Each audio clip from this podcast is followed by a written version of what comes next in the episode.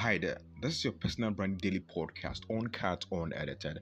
I'm your host Bernard Kelvin Clive, and today's brand thoughts and word is the cheapest brand. Huh? Yeah. Don't ever compete on being the cheapest brand and settle for that. A brand comes at a cost. So whatever it takes, value what you have and place a worthy price on it. Don't settle for less than you are or you could or could ever be. Don't ever compete on being the cheapest. The best is yours.